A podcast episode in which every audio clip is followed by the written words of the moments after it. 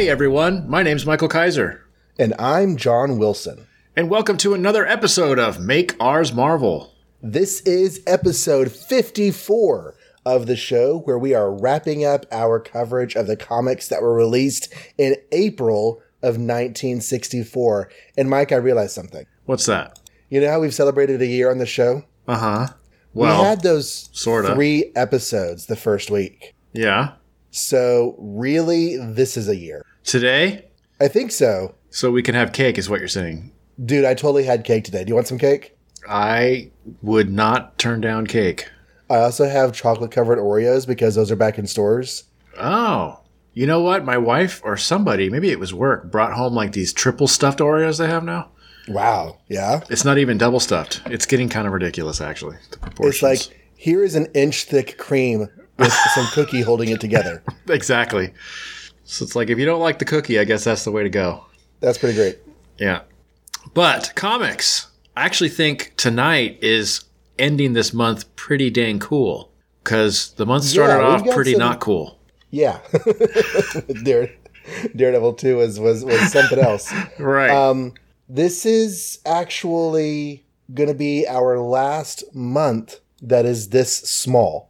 Oh, well, 1, 2, 3, 4, 5, 6, 7, 8, 9, 10, 11, 12 total comics, but we didn't cover four of them, right? So Right. really. So yeah, that would be eight. Uh, I think we didn't Oh, cover seven. five of them. Seven. Yeah, we covered yeah, seven. yeah. Wow. Um, that is tiny. I didn't even realize the last time we had six because six was kind of our standard for so long. The last time we had six comics was December. Okay. Wow. So And it's the- been four months. Yeah, this is our last month of seven. Next month, two of our bi monthlies go monthly, and we're going to have nine comics every month for a long time. So Fantastic Four has been monthly since the beginning, right? Um, it was around issue like six. I think the Fantastic Four went monthly. Oh shucks. Okay. Because I was thinking we could go by that number as to how many months we've covered, but I guess we can't. Yeah. Bummer. Um, Fantastic Four and Hulk were kind of dancing back and forth for a while. Uh, That's we right. didn't have consistently monthly comics until Strange Tales. No, not Strange Tales, because that was a month late. Uh, Journey into Mystery and Tales to Astonish started. So none of these comic numbers are helpful to us in any way, really. None of these comics numbers are, yeah, actually Ah. meaningful. All right. Never mind. But uh, let's see. Tonight we start with a comic we haven't covered since number one Strange Tales. Strange Tales 122. I have no idea how many issues we've covered since I don't know when we started, but it's Uh, Strange 122 Tales is now. easy. We start with 101. Oh, okay. There you go. So this is our 22nd issue, and Good there are only Lord. oh oh my gosh, there are only 12 more issues of the Human Torch after this one. Well, I can't say that makes me super sad. There are only 12 more issues of Giant Man. Also, not super sad. So April of 1965 will end both of those series. But Giant Man keeps going, doesn't he?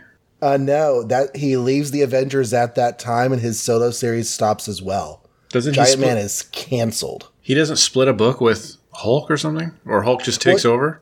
Um, he he Hulk is going to join the book in two months. Mm-hmm. And whenever Giant Man quits after 69, Namor takes his spot in 70. Oh, And when the Torch quits after 134, Nick Fury, Agent of S.H.I.E.L.D., takes his spot for 135. and then so Giant Man is never a legit superhero again after that, pretty much. Um, the, I don't think there is another comic that has Ant Man in the title until the 2000s. yeah. I could be wrong. no, I believe you. he's not even technically in the title here. He does have a run in like Marvel feature, I think. One of hmm. those comics that one of those, you know, books that Marvel did in the 70s that different series would run for 5 or 12 issues and then it will change characters. It's just, I mean, not that he wasn't a character anymore, because obviously he comes back and forth in the Avengers and he's in the West Coast in a cool way, kind of. But like, it'd be interesting to look back maybe at the end of 64 and see who the founding members of Marvel were and what their status is, because you know, there some of them are not going to be as important as they started out being. Right, right. And some of them are new kids on the block. But, so uh, who is uh, who is torching it up today? well, I did uh, Iron Man, so your Oh. turn. You get to do Torch and Doctor Strange. I get to do Torch. and Doctor Strange. All right. So we got uh, three against the torch on the cover. This is the return of that terrible trio. That's their Doc- that's their name, not our description. It's it's kind of both. Yeah, that's Um, true. oh, we got a new uh, we got a new corner box. Oh, it's got both of them on it. Yeah, Doctor Strange is officially a cover character now. It's like he he joined the Marvel Universe last month in Fantastic Four twenty seven. Was he not on the cover ever before this? oh yeah, no, he was on the cover last week, last month too. Yeah, I'm just but trying to it's only now. been relatively recent that he got his first cover mentions. I think the last issue was the first time, but so yeah, now now they're like, I think they're going to start really splitting up the books here soon, huh? That's going to be their new strategy. Two characters share a book. Right, right. Anyway, Well, um, we have our credits rapidly written by Stan Lee, speedily sketched by Dick Ayers, instantly inked by George Bell, and here's a debut lazily lettered by S. Rosen. yeah. We have our first insulting the letterer credits. Wow. So he did that to himself. I guess. I've always wondered what exactly was going on there. If the letterer would just like take a jibe at himself. Or if it was up to him at all to even do this, or somebody assigned Right. it. Anyway, sounds very Stan Lee to me. I wonder if It he does. like. I wonder if he just told him what to write. So the last time we saw the Doctor Doom, he had these three henchmen that he pulled kind of out of nowhere. There was a handsome guy who like sneak up on you with his handsomeness and take advantage of your trust named Handsome Harry. There was um, an Indian man named uh, Yogi Dakori or Yogi Dakor who is I don't know. He has He's like, fireproof. yeah, he's fireproof and he has tricks and he took out the torch last time. And there's Bill, Bull Brogan, who's like uh, a bit of a bruiser, can beat you up. He's super strong. So the Doctor Doom, I don't, uh, that's what twice I've said that Doctor Doom. Doctor Doom found each of these three and enhanced their natural talents to make them even more amazing. So, and at the end of the mission, Doctor Doom sent them off to another dimension, Dragon Ball Z style. Yeah. And we find out after a lengthy recap of previous events that whenever the Fantastic Four also sent Doctor Doom to another dimension or in, into, into, into space or something, his ability to keep track, to keep the other three in the other dimension ended and they popped back into ours. Yippee. We're going to talk about that later because that's weird. Yeah. Um, so they're all chilling around, hanging out, doing whatever, and they decide they need to go after the torch. So the torch is uh, watching TV at home. He's like, "Oh man, all I can do today is watch TV. That's so terrible. Sitting around watching TV for hours is a horrible way to spend an evening." Crazy child. Um, and this guy shows up. He's like, "Hey, I want to see your sports car for my magazine." And George's like, "Hey, I got this cool sports car." And guy's like, "Cool, gotcha." And he turns out to be one of the three terrible trio guys, and the other two show up at the door. They throw a tarp over Johnny to muffle his flame, and they stuff him in the back of a car, and they kidnap him. Um, and they're like in their vehicle. He like he's like, I can't flame on, but I can smoke, and so he makes a lot of smoke, which makes the fire truck people come or something like that eventually he's able to catch fire again and he burns his way out of the v- vehicle there's a there's a fight with the trio they douse him with water uh, I think this is the second time they doused. I think they doused with water earlier too. Whenever they got the tarp over, that's why he couldn't flame on. They doused him with water again, and um, that lasts just long enough for everyone to kind of gloat for a second. Then he's like, "Haha, just fooled you. I can actually flame on again." So he flames on and captures the bad guys. Um, and I forget exactly how he gets back home, but he ca- he stops the bad guys, and then he's oh, since they were they since they attacked him in his home, he kind of wrecked things at home. And the last thing we see is Susan Storm comes home and is like, Johnny Storm, I leave you home for one hour, and this is what you do to the house. Yeah. And that's the end. So it's kind of funny. Like, excuse me. Wow, I'm losing my voice tonight. I think. Fair warning. Don't do that. But, but uh, this came out what on April 9th?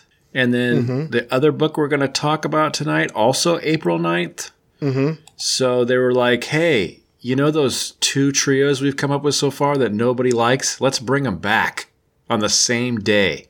the other trio being the oh, the thinker, the mad.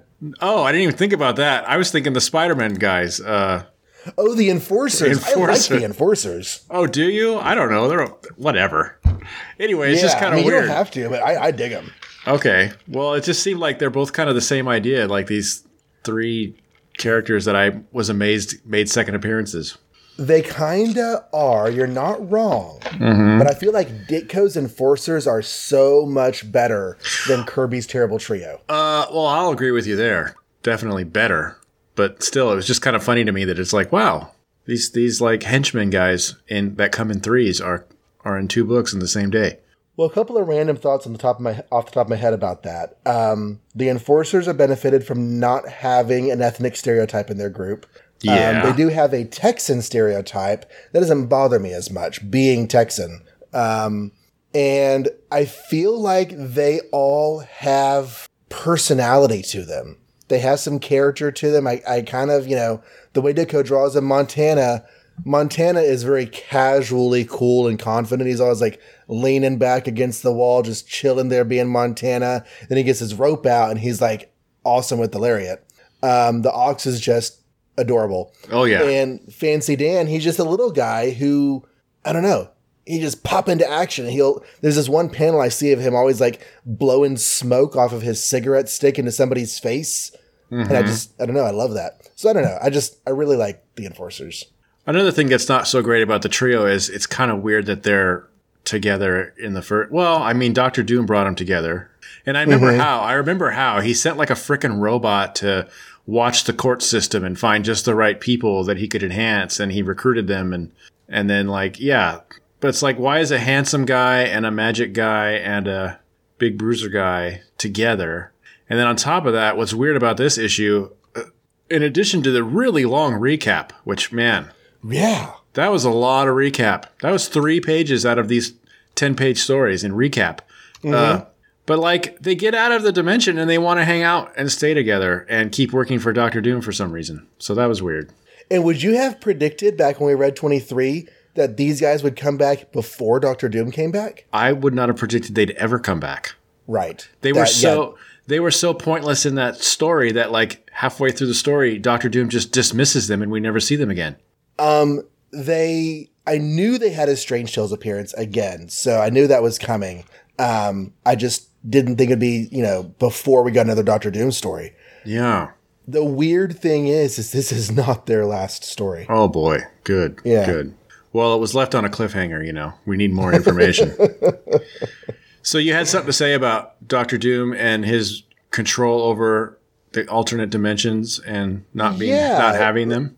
You send somebody, you banish somebody somewhere, Uh-huh. and then you have to like mentally keep them there. Yeah, that does seem That's like a weird. pain. That seems like a bad spell. Yeah. Don't use that exit spell or banish spell or whatever it is. It reminds me of like when Kyle Rayner first became a Green Lantern. He found he saw met a guy who had no leg, so he created a Green Lantern leg for him. But then the problem was when he stopped concentrating on it, the leg disappeared, and the guy like fell down the stairs, and it was like a big problem Oh, that is because he I- didn't he didn't know because he's a new he's new to being a Green Lantern. So the guy's like, "I'm so happy I have a green leg," and then like Kyle, I think he got hurt or his charge ran out, and the guy just like lost his leg. I kind of love that as a story idea. There's a lot of Yeah. you know, pathos there. Mm-hmm.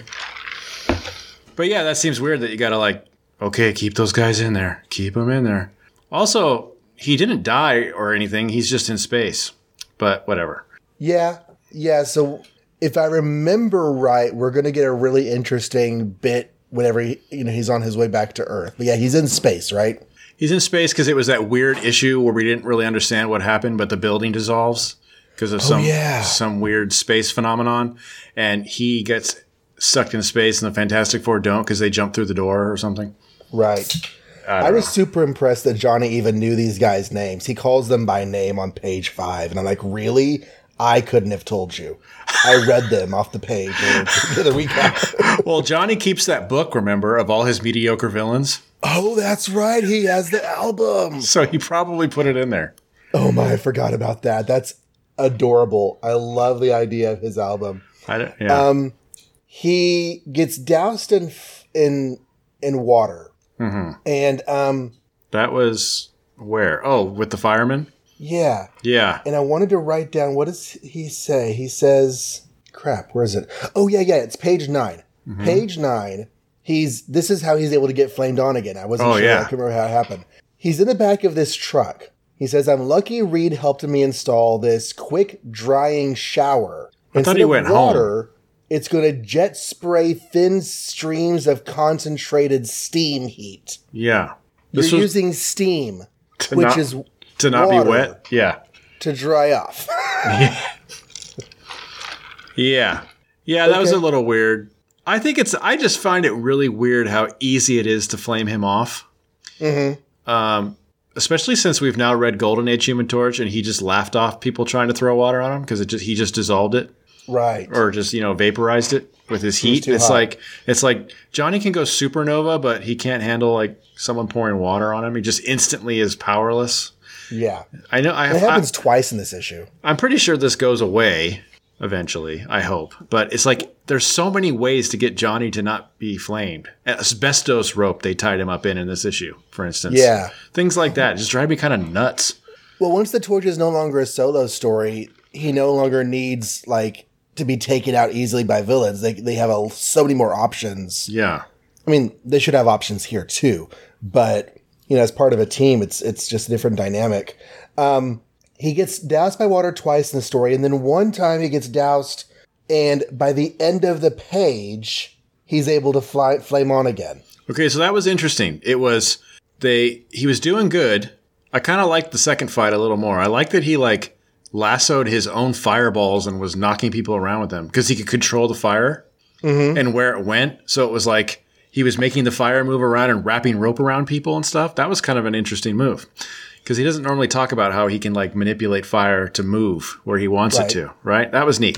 But then yeah, they eventually squirt him with water and he's like getting crushed to death by what's his face, Bull, Bull Brogan, and there's like these three panels of them all going ha ha ha ha, you're so lame, ha ha ha, and then that's just like makes him. It says it turns in, or uh, and the anger deep within him turns into a white hot fury, a pulsing, pounding, blazing rage, and he's able to Right. he's able to uh, flame on again way sooner than he normally would, which was kind of weird. Yeah, it Or really cool. felt like, ma- yeah, I don't know. I don't know if it's cool or not, but it's like he's never done that before. So maybe this is a new uh, new turning point for him, or not. Because then later they also say, "Oh, you just didn't soak him with enough water," and he's like, "Yeah, I should have. I should have soaked him more." Didn't they say the torch is going to start getting 18 page stories or something? I seem to recall us talking about that. Maybe they just gave Doctor Strange more pages, huh? Maybe, I don't know. But I feel like the story does kind of just end out of nowhere. Uh, Like- yeah, It's a trope to have them turn these guys over to the police or something. Um, we actually don't see what happens to anyone. Ex- no, we don't. And in Well, fact, with- and he cha- he chases the the pretty guy. Mm-hmm. He puts the other two in a flame cage, and then uh, yeah, it just cuts to his sister yelling at him. Yeah, I guess I guess tying up Yogi on page 10 is done for him. Oh yeah, yeah. And then yeah, because the one guy in a flame cage on page twelve leaves him. Handsome whatever gets away, so he chases him, tells him to dig his car out of the mud. Oh, a short time later, after the trio has been delivered to the police, Johnny's Ah. sister returns home. But still, that's just like wow. Well, I mean, they wasted three pages on recap, so they Yeah, kind of had to true. they kind of had to go faster. Ah, ho hum story. I actually think these guys fit better as a Human Torch villain than a Fantastic Four villain. Most definitely. So that was a little better because three to one odds is kind of cool. Their plan is weird. They totally capture him in like five seconds, and their plan is to leave him in like this abandoned RV parking lot to escape, I guess. Not just kill him or something. Because their, their whole the whole thing is they want to defeat the Fantastic Four before their master, Doctor Doom, comes back. You know, the master that treated them like crap in the first Right. place. The, So ma- the master they're so devoted to. some for some reason they're devoted to him. They don't really go into why. And then yeah, they they want to take the Fantastic Four out one at a time. So they start with the Torch because he was the youngest, so therefore the easiest. Even though really he's probably the most powerful of the team, but okay. And uh, yeah, it's a weird plan, and it's kind of repetitive. As I was reading it, I was kind of enjoying parts of it, and I felt like there might be a half decent story in there somewhere, but there were just too many missteps. Mm-hmm. Going back through it, I'm having trouble figuring out what I was enjoying. So We're we'll not just write that one off, I guess. we're not getting any like Johnny Storm love life and stuff, which is kind of just disappointing me. For some reason, I felt like that was more of a thing. Yeah, it should Like be. she's been around now for a good six months. We've hardly seen her. This book should be like Archie with superpowers or something. Because Yeah. how come he doesn't go to school like Peter? And how come he doesn't have like drama with girls and stuff like Peter? You know, he he, he just fights things all the time. as a teenage superhero, which you know originally we've I, you know I mentioned and we kind of saw it in the earlier issues, uh, uh, some super Superboy tropes. Mm-hmm. There's nothing teenagey No. about the Torch in these comics. No, he doesn't even like TV. How square is that?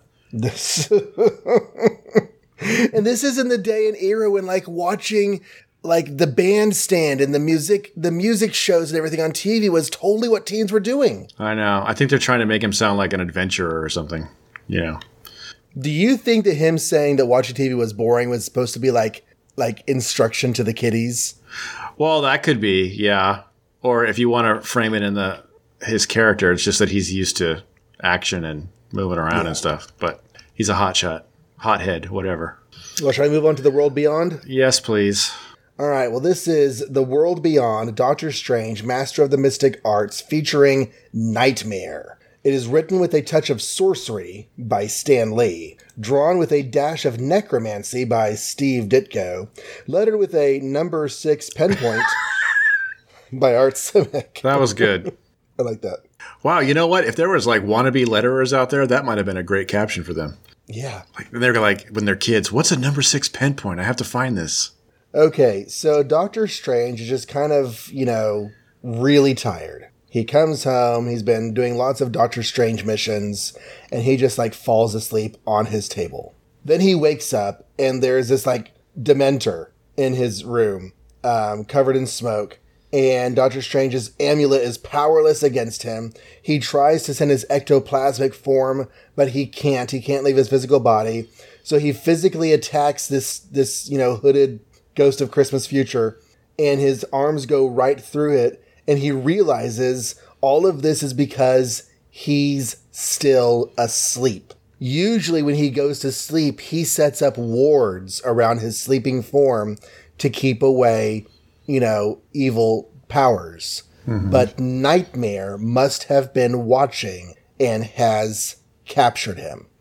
So the hooded figure encases Doctor Strange in a transparent globe and sends him cascading through the dimensional barrier into the nightmare world. He lands in front of Nightmare's throne, the globe dissipates, and he and Nightmare basically like talk at each other and argue.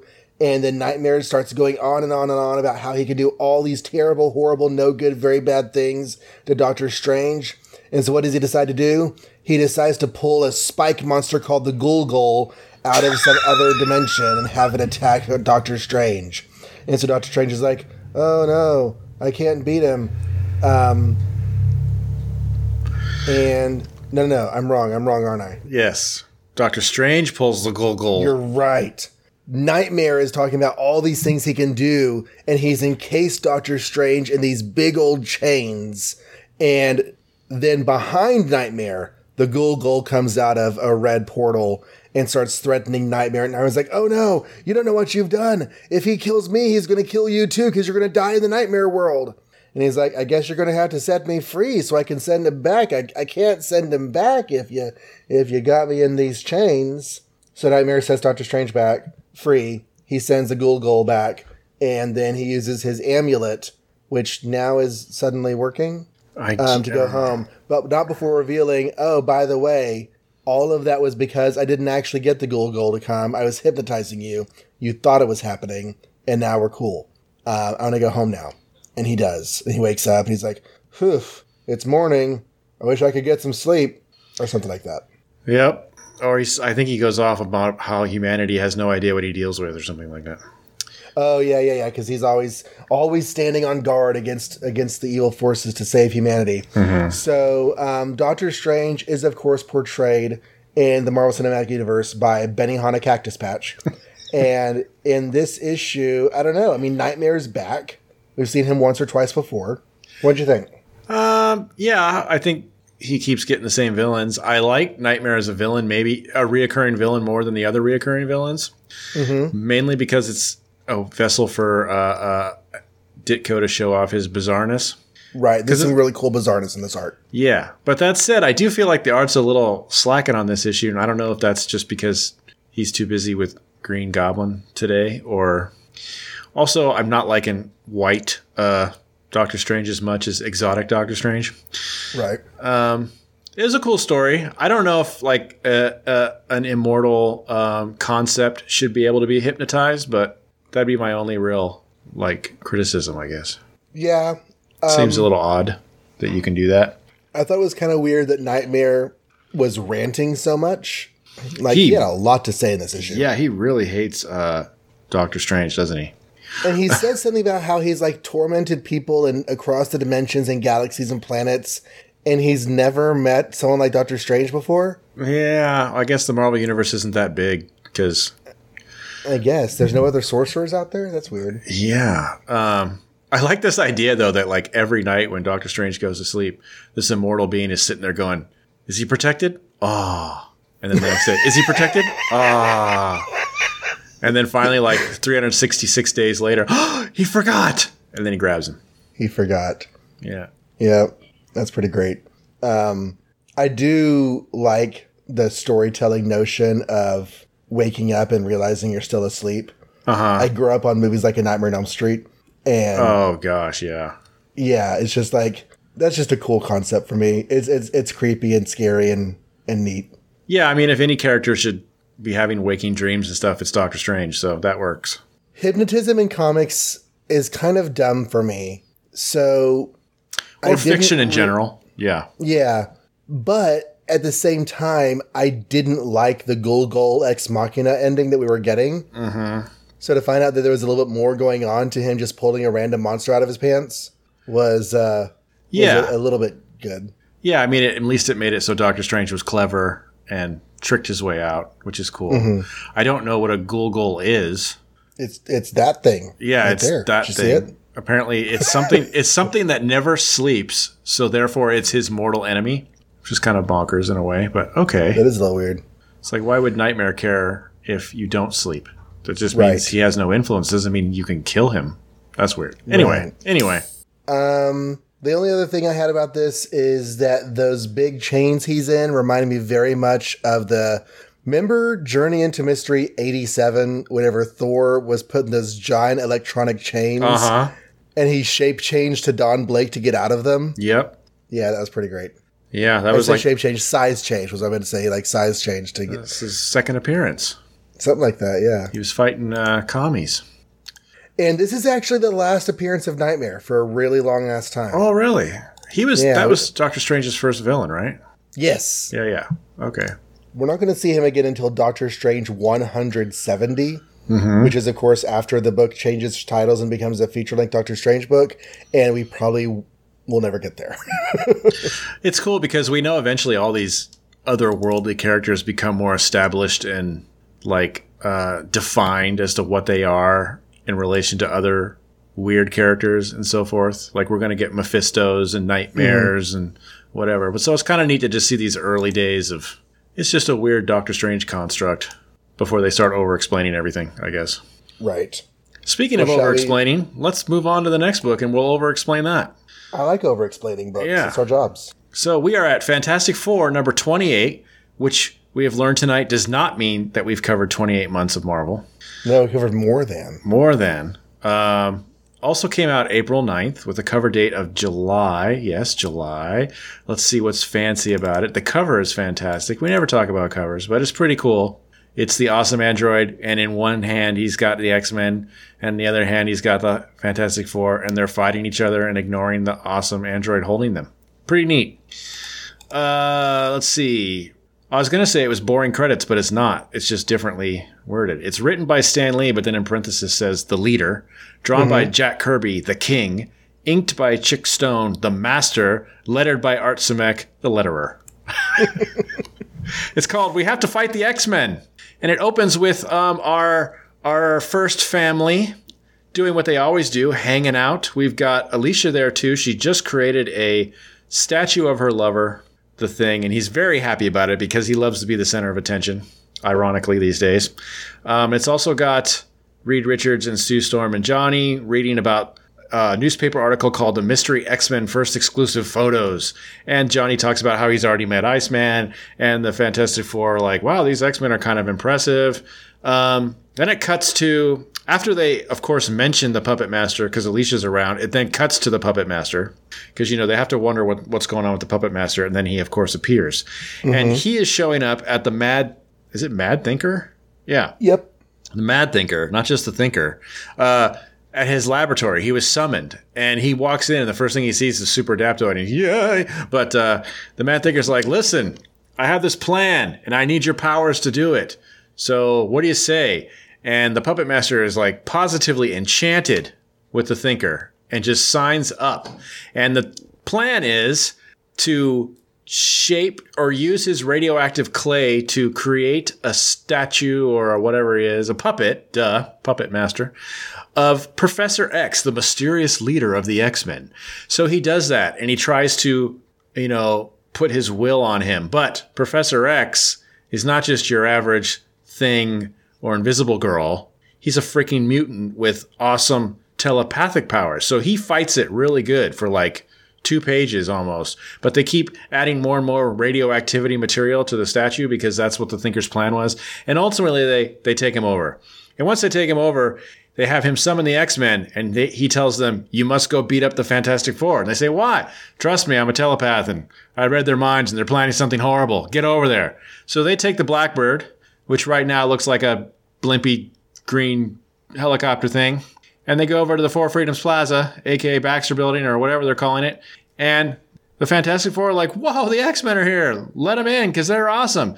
And they have this cool panel of like them all shaking hands and being cool. But then pretty much immediately the X Men start attacking them. Um, we got like Cyclops. I don't need to get into all that. They all just start fighting, essentially. But as they're fighting, it's kind of evenly matched. But then Reed Richards is like, you know, something's weird about this because it seems like they're not trying to hurt us, but they're trying to capture us. And they keep making comments that sound like they don't even know why they're doing it. So I'm going to order my guys to lose and surrender. So they all do that. The X Men box Invisible Girl in a box because you know it's Invisible Girl, and they put her in in the Blackbird and they fly away. Um, the Fantastic Four go after them, and I guess Professor X like ordered them to go to this mountaintop. So they all meet there, and then Professor X says, "Okay, now kill him for real this time." And they're like, "Really?" He's like, "Yes, you have to do what I say." So they attack again, and they get into another fight. But this mountaintop had already like stuff planted there by the Thinker, like weapons that help the X Men take down the Fantastic Four, much to their surprise, because the X Men didn't even know that stuff was there. So they capture everybody, and then Puppet Master wills Professor X to make the X Men unconscious, because, you know, what are they going to do with them? Oh, they reveal themselves. I forgot. Thinker and the Puppet Master then reveal themselves. The X Men are like, hey, wait a minute. You've been manipulating us the whole time. So then the Puppet Master tries to get Professor X to make them go unconscious with his telepathic, telepathic powers. But the Beast is super, super, super smart and has an awesome brain. And he manages to resist long enough to leap across the uh, field and knock the Puppet Master over and step on Professor X's puppet. And that, of course, frees Kills Professor X. Yes, that kills Professor X immediately. No, but it frees the X Men regardless um, to do what they want to wake up. Meanwhile, the Fantastic Four are all getting out of their traps thanks to the thing, and uh, uh, uh, Mister Fantastic's like, "Yeah, the X Men weren't ever bad. I knew it. Let's help them." Stop the Thinker and the Puppet Master. But of course, they can't just do that because then the super awesome android comes out and both teams fight that thing, which is really, really hard to beat because it can adapt to all their powers. But Professor X finally, who didn't die actually, is recovering and he scans out there to see what's going on. And he somehow scans the artificial body of the awesome android and uses his own telepathic power to put mental pressure at a certain part of the nervous system or something like that. Yeah, we'll talk about that. That's weird. Yeah, and so the android falls over, and everybody goes, "Wow, we beat it somehow, even though we didn't." Um, the Thinker and the Puppet Master escape. The X Men apologize. The Fantastic Four say, "Hey, we totally understand. I'm sure we will also fight people all the time in error." And they all go their separate ways, happily ever after. So remember in 2012 there was that big Avengers versus X Men story. Yes, yes, yes. I, I read that, and, and my favorite part was how the X Men fought the Avengers because Xavier told them to while he was being mind controlled by the Puppet Master. And at the end of the story, the X Men found out that Xavier didn't really want them to fight the Avengers, and Scott was so mad that he killed Professor Xavier for it. So, um, What? you know, it was pretty great. Is that what really happened? Well, all except for the mind controlled Oh. well, there's a been a, there's No, been they multiple Avengers versus X Men, so I'm not sure which ones really I've read. Like like like crossover storyline that shifted the status quo and everything else. But that's that's me making a Oh. long reach for a joke. Oh, um, this was fun. Was this the first like fight, fight, fight we've had with two teams, or has that happened already? I mean, there was some with Avengers a couple issues back. Well, Avengers versus Fantastic Four. kind of ish. They were fighting the Hulk. Yeah, they got in each other's way to fight Yeah. the Hulk. You're right. This is probably the first Like I want to fight you. team versus team. Yeah, I think it is because it felt really fun. The title is delightful. We have to fight the X Men. Mm-hmm. Like that's what's happening now in this issue. Yeah, yeah. Um, Marvel Girl has a new outfit. Just want to point that out before I forget. Not a new outfit, just a new mask. I and I like it. I like the red hair showing. Yeah, yeah, it's cool. It just makes her a little different than everybody else. Although they're all different, aren't they? At this point. Yeah. Uh, yeah, kind of. They're, they're they're the same style, but yeah, they're different cuts. It Uh, does make her look less like the Beast and Cyclops and Angel. Yeah. Um, uh, Alicia's back. I feel like we haven't seen Alicia in a long time. Well, it's because we've had a whole lot of team ups. That and Um, she- Avengers were in 25 and 26 with the oh Hulk. yeah, Then there was Doctor Strange in 27 whenever Reed goes crazy to find uh, Sue underwater. And now we're here. So I don't think we have actually seen Alicia since at least as far back as 25. I feel like the way they use her anytime she shows up, the puppet master is not far behind though, which is kind of a sad use of the character. It's It seems to be a lot of the time. Yeah, I would like to see some more like thing Alicia dating outside of drama, maybe. Mm-hmm. But anyway, I don't even know if we get that before, like, I don't know, Marvel Two-in-One. yeah, Um, the ridiculousness of the Puppet Master's power is brought out in this in a couple of ways. One, the puppet he makes for Charles Xavier is so nondescript. because they don't know what he looks like. Right. they just think, how oh, he this is works. going to be. Yeah. Do they even know that there's a.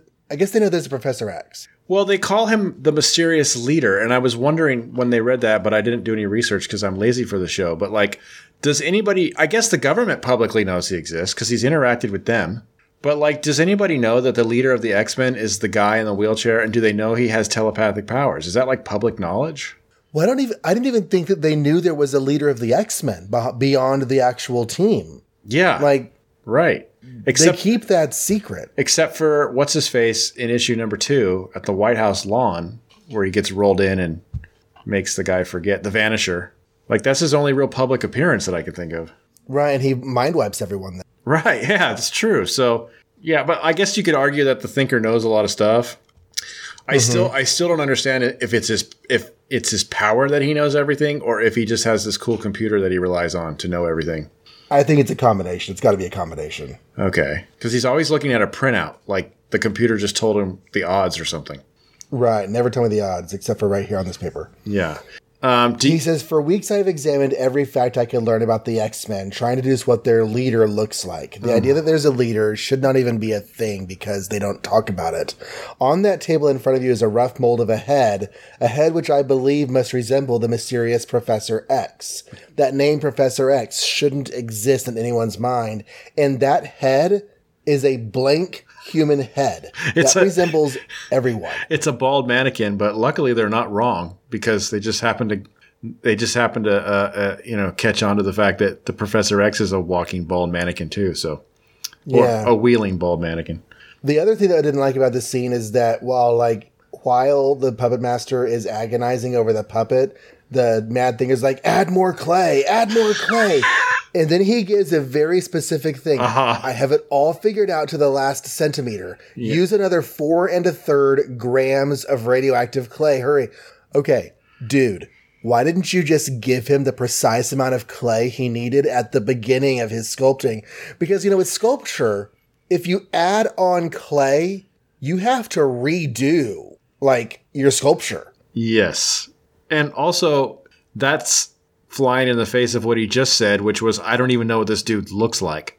But I know the exact amount of clay needed to get over this power that he has that I know nothing about.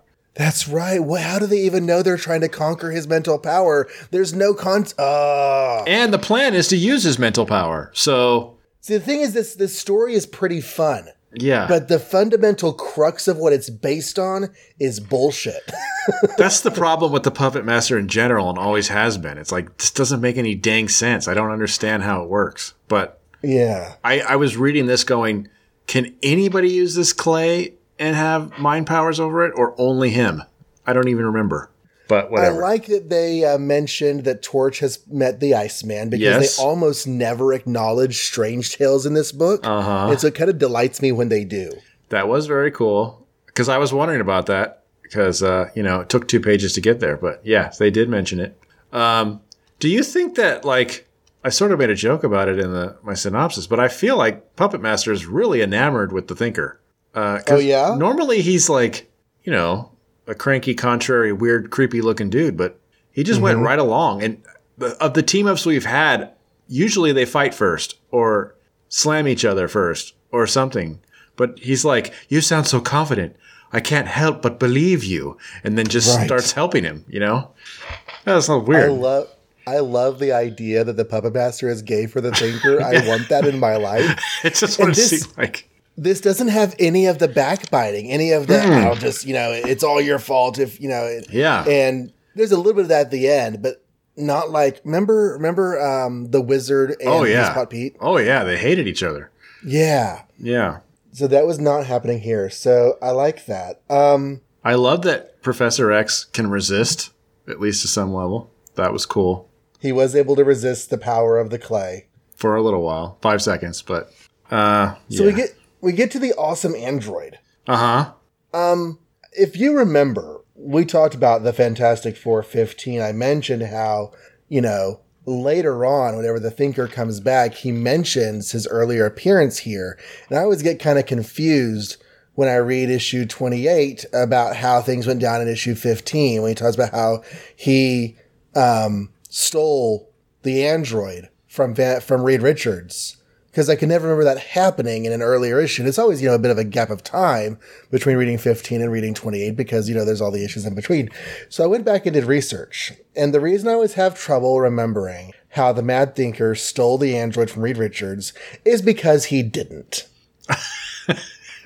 No, Reed, Reed didn't. Richards did not create the awesome android. no, he didn't. The Mad Thinker and Susan Storm and Reed Richards all talk about him creating the awesome android. He came up with, he held up this like jar with this little weird fish floating around, and he's like, I've created a new form of life. And then later in the issue, Yeah. the thinker steals his notes and says, I found these notes for this new form of life. I'm going to use that. And then he builds the awesome android. So their sentence is a little too succinct, but they should be saying is something like, "I created the awesome android based on some, you know, scientific finding I found in Reed Richards' lab or something." Something like or that. Or Reed Richards inspired the idea of the awesome android, or I don't know. Yeah, Something. They're- yeah. it really Yeah. makes it sound like he invented it, and then you wonder, well, why do they have it then? Also, why would he invent that? Because it's scary. it's, a, little bit of a weird creature, isn't it? Yeah, I love the awesome android as he is and the um the She Hulk in like the last ten or twenty years uh huh. when he's like this like cute, lovable character. Anyways, um, remember when? Okay, yeah, page six, panel one. Where are we? Page six. Yeah, First panel.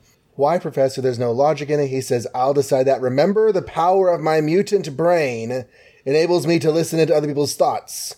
I determined that the Fantastic Four plan, and it's like, Remember when I was using my super powerful brain on every mission, so I faked losing my powers so you wouldn't rely on my super powerful brain? Yeah, scratch all that. My brain knows what to do, and this is what we're doing. The X Men are kind of dumb when it comes to Professor X, I think. They trust that man way too much. Way too much.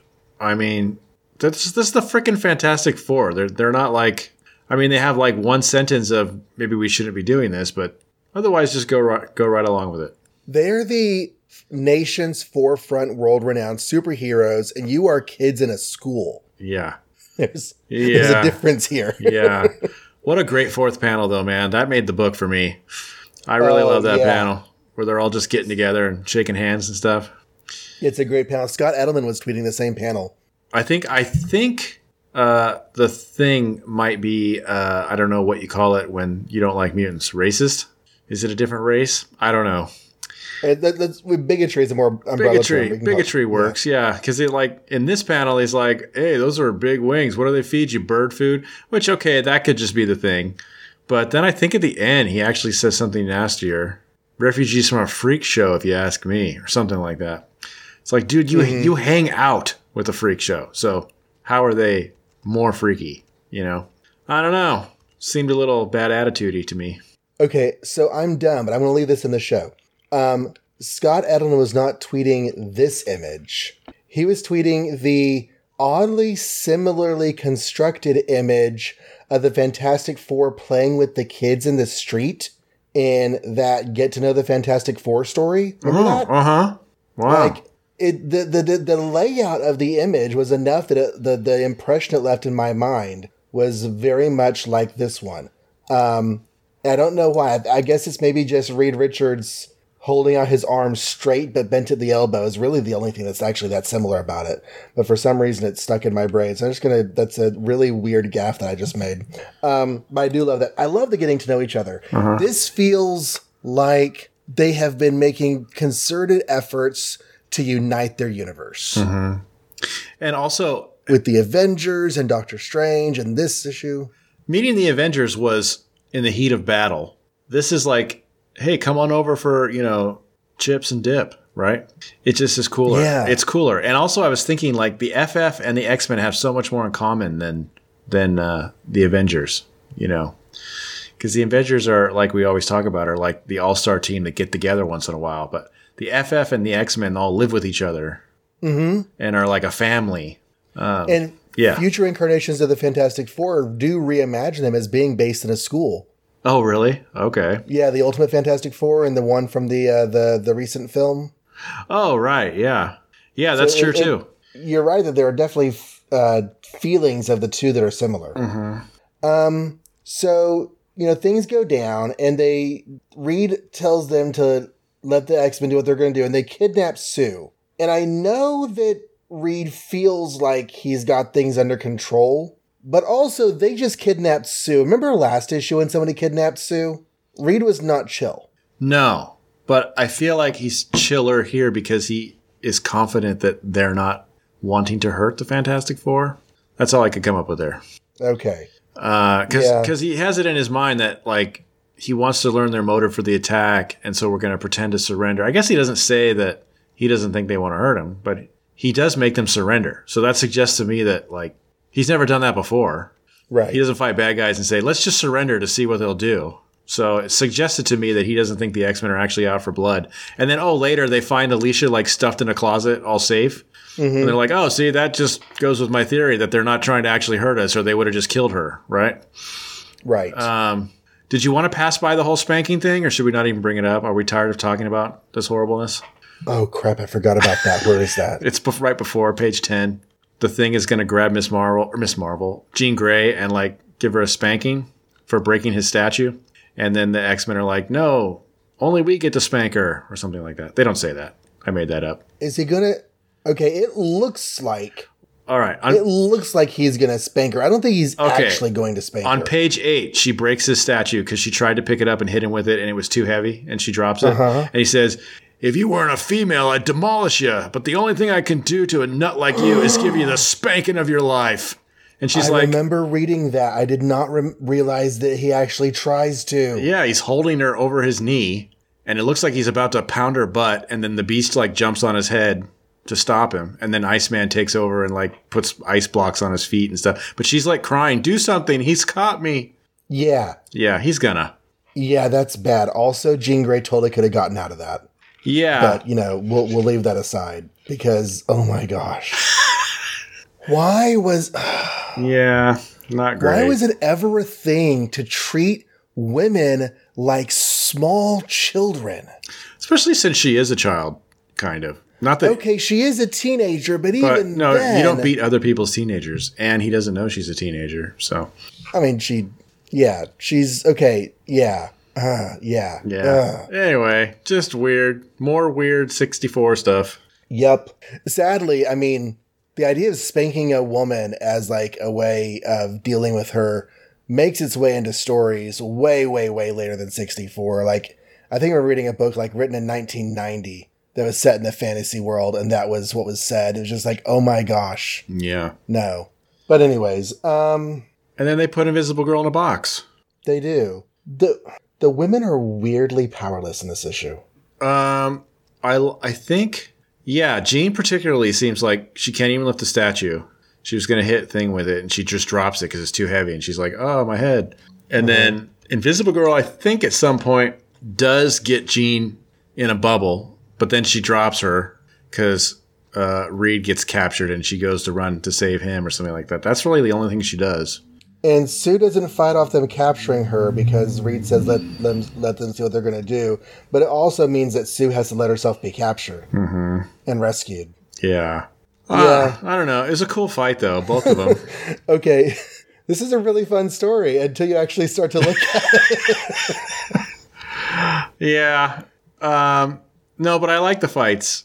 It's hard. I think it's hard to when you have two superheroes fighting or two super teams fighting to balance a cool fight and not make someone lose face. You know, Yes, because you don't want the X Men to look bad. You don't want the Fantastic Four to look bad. And I think they did a good job of, of you know, letting the Fantastic Four lose, but it being Reed's idea was a kind of a cool story strategy. I like that too. You're right. Yeah, I don't know, and I like the I like the traps, especially the thing falling down a hole and then like punching his way back up and saving everybody. That was cool. Do Uh, you think that um, during the second fight on the on the little mound, do you think whenever Johnny and Bobby are going at each other that they like chat while they're fighting? yeah, they should. That would have been neat if they did that. You weren't like this back at the Barracuda. Yeah, well, neither were you. Yeah, they don't even say anything. I don't even think Bobby talks this entire issue. He might not. Um, I like how the Thinker and Puppet Master just kind of rise up out of the ground when Fantastic Four lose. Like, it is us. Yeah. It's really funny. They're just like, also, that mound was full of traps. And it's just like, okay, did the thinker set all of this up, like by himself? I guess. I guess that's why he wanted them to be lured there instead of just beat them at their home base to make sure that they actually got defeated. Mm-hmm. Which actually did work because this at this point Reed is not saying, "Oh no, he does say, but try not to hurt anyone if possible." So he is still Right. holding back, but still, those traps were pretty effective. I mean, the Fantastic Four lose. Yeah, they lose. The only reason this works out is because the beast smashes the puppet. All right, so let's talk about Oh, that. And the, and the thing gets out of, I mean, the thing was in a trap that he's able to get out of. That helps save the day, too. All right, so Professor X is being told to use his awesome telepathy to knock out the X Men, right? And then mm-hmm. there's this caption that says, Yes, but spreading his power so thin amongst five people makes him a little weaker. And I thought, okay, well, I guess, but we know he can do more than five people, can he? Anyway, but aside from that, the one who gets up was the Beast because he has a smart brain. And I guess if you're really smart, you can resist telepathy. And Which they established the intelligence earlier in this issue in kind of a cool moment with um, with the thing. And I thought at first that's really cool that the Beast got up and did that because I'm liking the Beast lately with his new way of talking and stuff.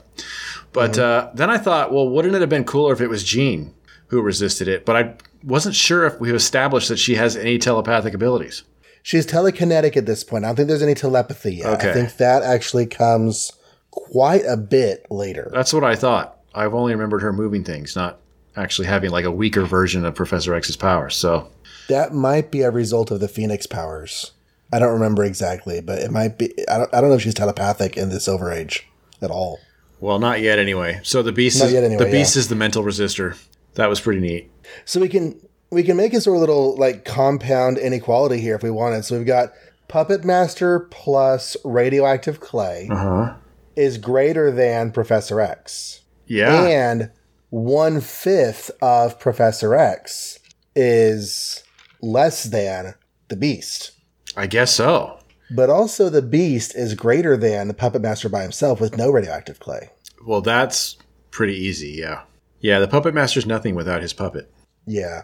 And then the android fight happens, and that is a fantastic panel on page 18. And it's a great fight too until um yeah, I think you and I agree that this makes no sense how they beat him or Oh, yeah, yeah. Okay, so Professor Xavier is telepathic. Mm-hmm. He's not telekinetic.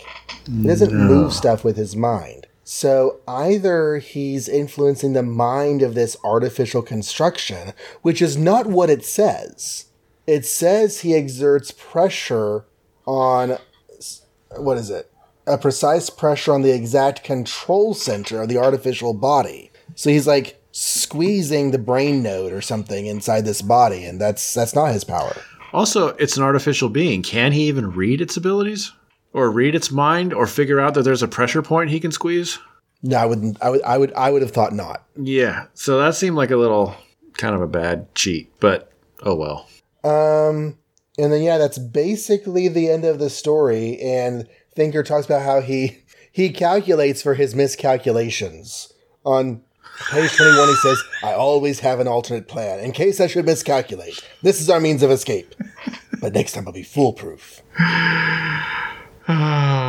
so like essentially both of these villains are horrible kind of and so teaming them together is sort of horrible too.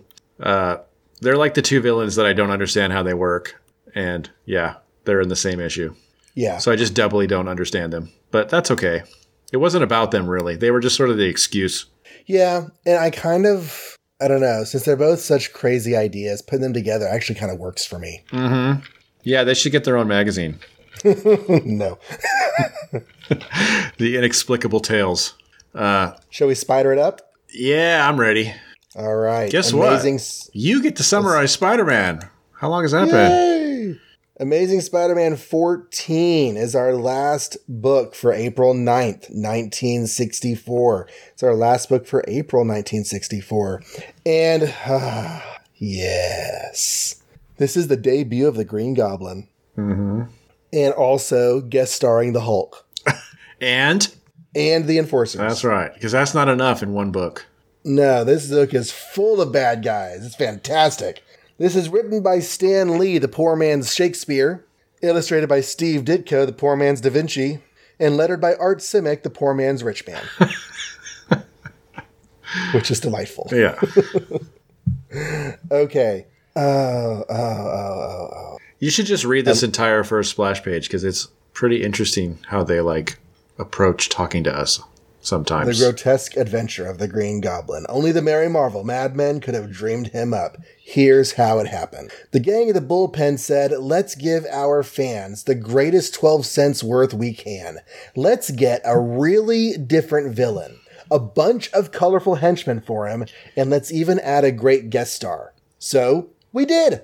And here's the result another Mighty Marvel masterpiece. Note, don't be impatient. The Hulk doesn't appear till later on in the story, but you'll be glad you waited. Ah, they're funny. All right. So the Green Goblin, he uh he decides he, he he's he's a guy we've never seen before out of nowhere, but we meet him immediately. He's perfected his flying broomstick. He puts on his Green Goblin mask. He's like, "Okay, time for my career as Spider-Man's greatest villain to start." And he goes after the enforcers. He's like, Hey, enforcers, remember how you used to work for the big man? You could work for me now, and I will help you beat Spider Man and get revenge on him. And they're like, Really? That sounds like a good idea. So the Green Goblin flies over to BJ Cosmos, whom we've seen before, if you remember. I did vaguely remember, but I wasn't sure, you know, where. I remember the name. I even wrote it down. It was Journey into Mystery 92. okay, so not even Spider Man. Interesting. No, yeah, the, the he was the guy who wanted to make a movie out of Thor. Uh huh. They did those weird special Oh! effects with the Yeah, and like that's what Loki hit him on the head and stupid stuff like that, right? Yeah. Yep. Yep. Yep. So that's that guy. He's back here. He wants to make another movie. Cool. And Green Goblin flies his window and says, "Hey, um, why don't you make a movie about Spider Man? I can get him." And Cosmos doesn't believe. It's like no one even knows who Spider Man is, or even where if he's real. And you're gonna get Spider Man, sure, whatever. I'll believe it when I see it. Change scene a few days later. Peter Parker's hanging out at the at the school. He uh, he's talking to Flash and Liz, his best friends and best buddies on the face of the earth. And this guy hears on his shortwave handheld radio about a really creepy Green Goblin guy flying around the city. So Spider Man's like, "Huh, that's weird. Let's go see what he's doing." Changes Spider Man, swings up there and jumps on the Green Goblin's broomstick. Says, "Hey, what are you doing?" Green Goblin's like, "I'm looking for you." I represent this movie maker, BJ Cosmos. We're going to make a movie about you. He's in town at this hotel. Go see him. Spider Man's like, okay. Goes and sees the guy, and BJ Cosmos says, yes, sign this contract. I'll put you in the movies for $50,000. And Spider Man's like, really? 50000 My my podcaster makes. No, he doesn't. Um, I don't even know where that sentence was going. The idea, you know, fifty thousand is not a whole lot of money to be in a movie, but whatever. So um, Spider-Man signs the contract, and Peter Parker goes to J. Jonah Jameson to tell him that Spider-Man's going to be in the movie, and he's going to go get pictures. Betty's like, "Wait a second, you're going to go to Hollywood? There are lots of really beautiful girls there. I bet you can't wait to see them, and that blonde you've been walking home from school with." Peter's like, Uh oh. yeah, crap. Okay, well, I guess I'll deal with that later. Hey, Aunt May, can I go to Hollywood?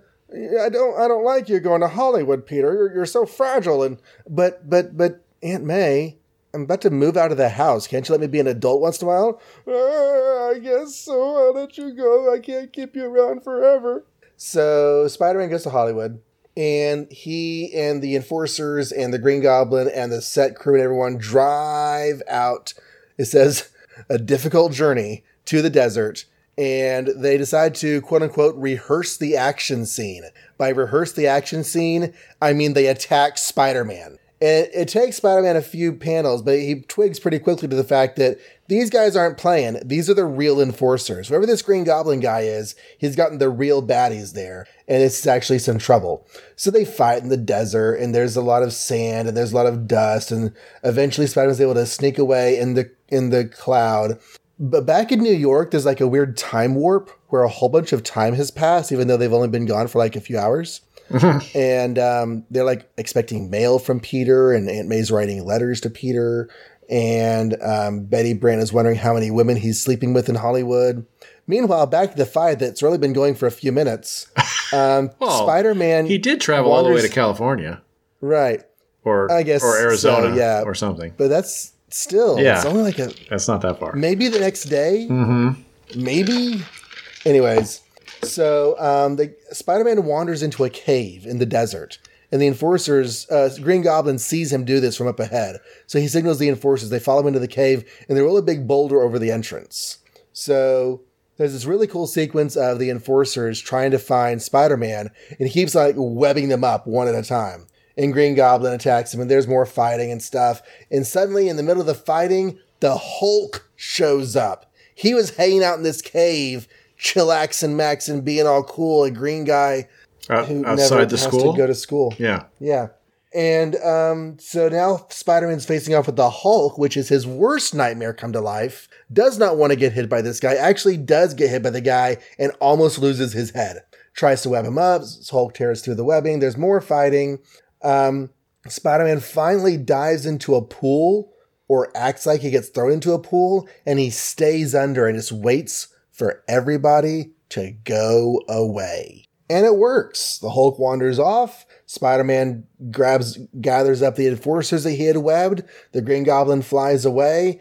And BJ Cosmos is upset that this picture is ruined. Spider Man comes by, tries to get his money, but it was all only payable once the movie was completed. So he, he just gets enough for a plane fare back to New York. He takes the bus instead to save some cash and goes home. Meanwhile, the Green Goblin flies back to his home and he thinks about how he was going to use this enforcer's gig and beating Spider Man to get in with the crime mobs.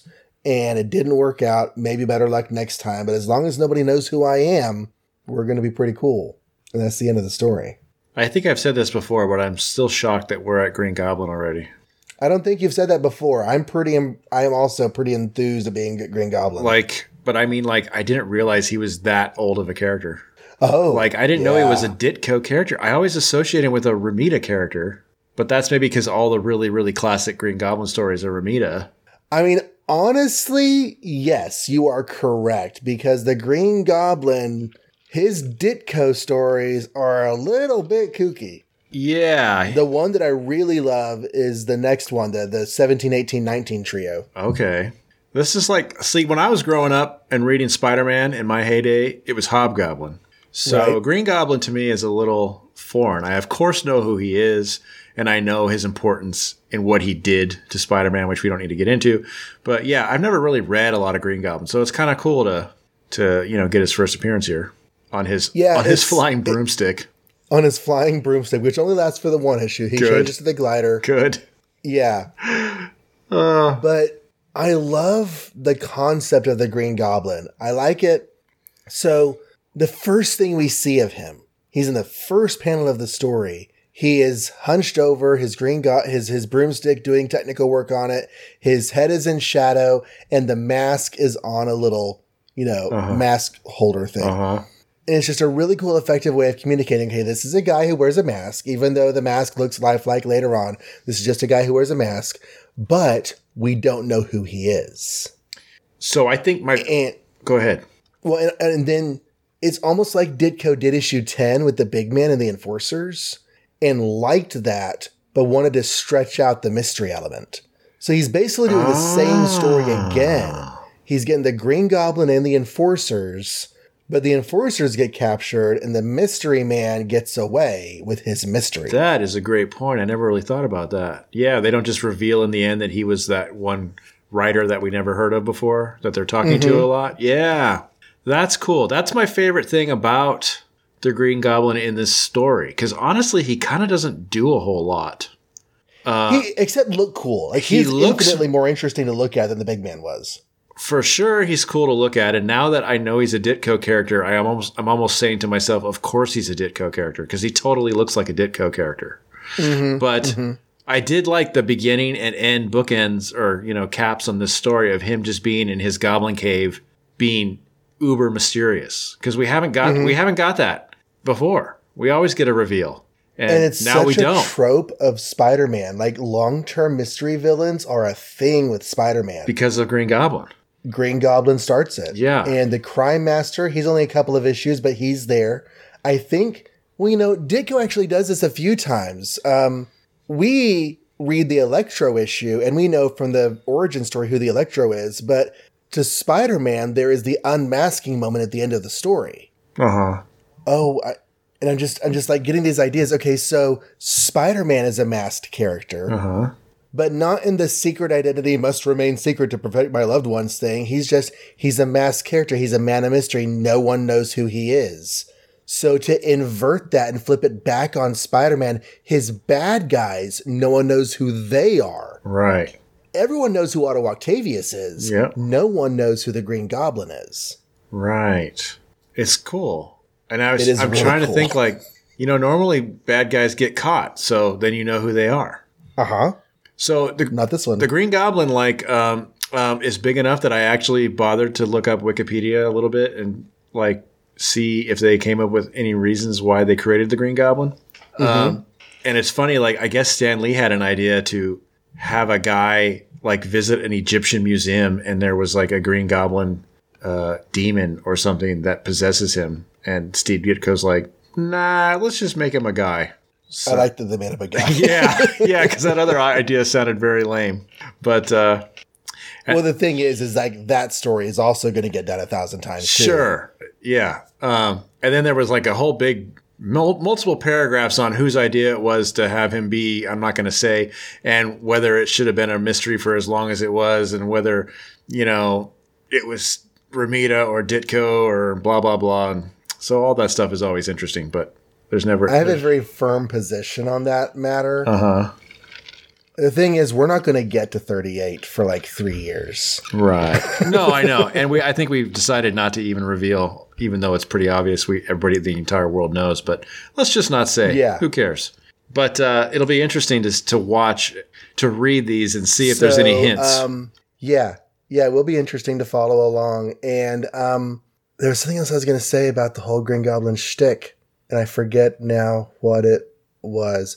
Oh, just that um, the idea of the the long term mask character continued throughout Spider Man's history. You had the Hobgoblin, of course, Big time. um, but but even whenever I was getting back into comics as an adult in 2008, you had like Mister Negative, who was this mystery villain during the um, you know post One More Day, Brand New Day era, and that's just that's a thing that we associate with Spider Man. It all starts here. It's really cool. It reminds me because they were um, one of the arguments was that Ditko wanted him to just be a nobody. Mm-hmm. Ditko does not agree with that's what he wanted, but that's what Stan thinks he wanted, and it's like yeah, because it'd be really cool. Because why? How come every time you reveal a supervillain, it's always somebody you know? You know, why couldn't it ever just be like I don't know you, right? That'd be funny. And that reminded me of like, remember that character Scourge of the Underworld in the Yes. 80s? And like, he's going around in all these different books killing villains. And finally, in the Cap book, for once, a Cap book is crossing over into these big events. And Cap stops him and pulls his mask off. And he's like, uh, I don't know who you are. It's like, well, why would you? It reminds me of that moment in um, there's a DC Justice League episode, maybe. I haven't actually seen. it. I've only heard about it, where like one of the bad guys gets body swapped with the Flash, Okay. And he Oh, yeah, I remember that. he yeah. unmasks in the mirror, and he's like, "Who is this? Who's Barry Allen?" yeah, that was cool. Yeah, That yeah. was cool. The, th- the thing is, is that Ditko and Stan Lee they do the unmask and don't know who the character is bit. Mm-hmm. They do that. They do it at least twice. They even Lee even writes the same dialogue. Okay. If it was a if it was a mystery film, I'd say the butler did it, but I don't know who you are. He did that for Electro. He's going to do it one more time. Okay. So th- I personally, based on what I've heard from Ditko himself saying, Ditko had another idea for this character. Yeah. And he left the book just before it was all going to culminate. Another artist got to draw it. But the the revelation that came out with Romita was definitely whom Ditko had in mind. Yeah, I, I, I almost have to agree with that. It doesn't make any sense otherwise. Um, so the enforcers, okay, I'm not going to bash on them too much, but You can bash on. You no, don't have to I. I, I don't really need to bash on them too much. I don't hate them or anything, but uh, it is funny to me that I think what I liked about the enforcers the first time they appeared is that a sick was he sick? Did he have a cold or was that the blood? Yeah, that was the cold issue, right? I think he had a cold or something. And uh, he still defeats them in like three seconds because they're humans. Mm-hmm. And then in this issue, it's like, no, actually, we're going to have him fight these three guys for a really long time, which was I'm less cool. he had a cold that day. That was issue 10, right? I thought he had something going wrong with him, Maybe. but I don't remember. Anyway, no, that's not what it was. He fought the enforcers and like the entire gang of New York yeah. in a warehouse That's or something like that. So it was like they weren't that big of an obstacle for him. But I guess if you like surround him in a desert, it's different. I guess that And Green Goblin was causing a lot of ruckus too. yeah, that's true. Okay, so here's a stretch on a first. But is BJ the first character to jump from one book to another and not be a main character and not be a regularly supporting cast member? You know? I no, I, I mean, it's, I don't think that's too much of a stretch. Um, Because, like, obviously, even- like, you know, Hulk crossed over in Fantastic Four, so all his supporting cast is there, that kind of thing. Right. But this guy is just a guy. He's not really related to anybody. This is a Marvel character who's not like the person in the book or one of the person's main people in the book. Yeah. And he's appeared in different books. Yeah, Yeah. So it's just story building. He's just part of this world, he is. He is. unfortunately. Um, I think in a later Marvel handbook or something, he gets a name because BJ Cosmos is a is a studio name, and he's actually Cosmos Cosmojan or Cosmosian or something. It's it ends with a J I A N. I'm just not sure how to pronounce it. Um, but yeah, he's he's a person. He's a person.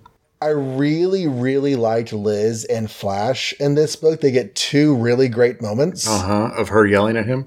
Yeah. there's a part of the beginning where she's all about Peter and Flash is upset about it. And there's a part after he goes to Hollywood where Flash and Liz like yell at each other about, you know, I forget I, I don't have the comic in front of me. Why don't I have the comic in front of me? She yells at him about about how smart people Yeah. actually run the world Yeah. in the first one. No, that was the second part. I don't remember. Oh no. Uh, Is it No. all one? Is it just one interaction? No, it's two because later she says, "How come he didn't write me letters?" And he's like, "You're just trying to make me jealous." And she's like, "Peter's a dreamboat. He's sensitive, intelligent, articulate. You probably don't know what those words mean." And he says, "Ugh," and scratches his head. So Okay. Yeah, it's the first round she talks about nerds taking over the world. Which is great because I think we're finally in a world now where nerd culture is actually accepted. Uh huh. and you know people who don't understand it at least are not too likely to belittle it at least not in my circles um but i was thinking about the panels where she where he's like i'm so hot and handsome and rugged and muscular Mm-hmm. and she goes off on about what's really attractive okay and it's a little bit interesting because it's a Stan Lee writing. We know how insightful he is with women. But Well, he also wasn't rugged and attractive, so Well, I feel like in a way, because you know, as as adult men, what we think what we think women see as sexy is not necessarily what women see as sexy, and we learn more about that as we get older. We don't understand it as a teenager, and then we find out more. We understand how people who are not in our own heads work. Um, I feel like Flash kind of represents the 90s comics version of sexy, which is not really sexy, but like that muscles are the important thing, that you got a big, you know, and that's actually more of a power fantasy than it is an attractiveness. And Liz is pointing out that no, actually, um, that is not what women think is attractive at all. But good job. Thanks for playing. Well, it's funny because, like, on the one hand, comic books are all about muscle-bound people solving problems with their fists, Mm-hmm. or superhero comics, I should specify. But uh, on the other hand, they have a long line of you know nerdy, non-muscle-bound people creating those books, and so guys like Peter Parker, who started out seemingly a huge unpopular nerd, is going to be a real ladies' man here. Already is, already is, and even like you can go all the way back to oh, I don't know, say Clark Kent as a way for these guys who are drawing comic books and probably on the fringe of society to like you know um, i don't know get back at women i don't know if that's the right way to put it. I didn't was get back at women, but like like sort of play out their own fantasies of strength and ability and power. yes yes. So And that's i'm not saying that's what stan's doing here because i don't know what stan's childhood was like. Maybe he really you know was great and all but Well, I think that that's one thing that's important to realize about sexiness in comics is that a lot of like whenever you and I were growing up in the 90s, sexiness in comics was all about completely 100% about what men wanted to see. Men wanted to see voluptuous women, and men wanted to see themselves being super strong with those women right um, the super strong muscular men was not a sex fantasy. It was a power fantasy. And, you know, in, in a way, the sex fantasies with the voluptuous women were also a power fantasy because, hey, we get to, you know, possess or whatever. But like that power fantasy, I think is where superhero comics kind of come from is because people want to be stronger, sometimes for selfish reasons, but also sometimes for really good reasons. You go back to Superman and, you know, this is the idea of we live in a marginalized culture. We have very little power over our future. And here is somebody who can make the government rebuild better homes, who can, you know, stop the wife beater, who mm-hmm. can, you know, stop the oppression. And I don't even know why I'm ranting on this, but I just, I think that it's, it's a little bit showing through here with Flash. yeah i mean i mean maybe it's ditko responsible for this too because we know he wasn't exactly a social butterfly so No, no, he wasn't. Anyway, I don't know. Yeah, Peter, this whole Liz, Peter. No, it actually doesn't remind me of Superman and Clark and Lois because Lois hates Clark. But that's kind of like if Lois loved Clark, I guess. And then, like, when she's not looking, he's also Superman because he's Spider Man. But anyway, Well, before we get too far away from the from the personal drama, we really should talk about Betty Brant. I was gonna say, like, is she stalking him? Because how does she, Yeah. how does she know about Liz? I was trying to figure out how she would know about Liz walking him home or whatever she says. Yeah. So has she gone over to see Peter and Peter's walking home with Liz? Actually, he's walking her home, she says. Right. So she went over to Liz's house? Or they go to the same school. They might live in a in a nearby neighborhood or something. Okay. Yeah. Or she just goes to school to hang out with Peter and he's walking Liz home. Right. She, actually, yeah, she might have gone to school to surprise Peter after school or something, which is something that, you know, people do. It's romantic. Mm-hmm. Um, but she sees Peter walking home with Liz and she gets the wrong idea. The thing is, is that Betty Brant does not deal well with jealousy. Apparently.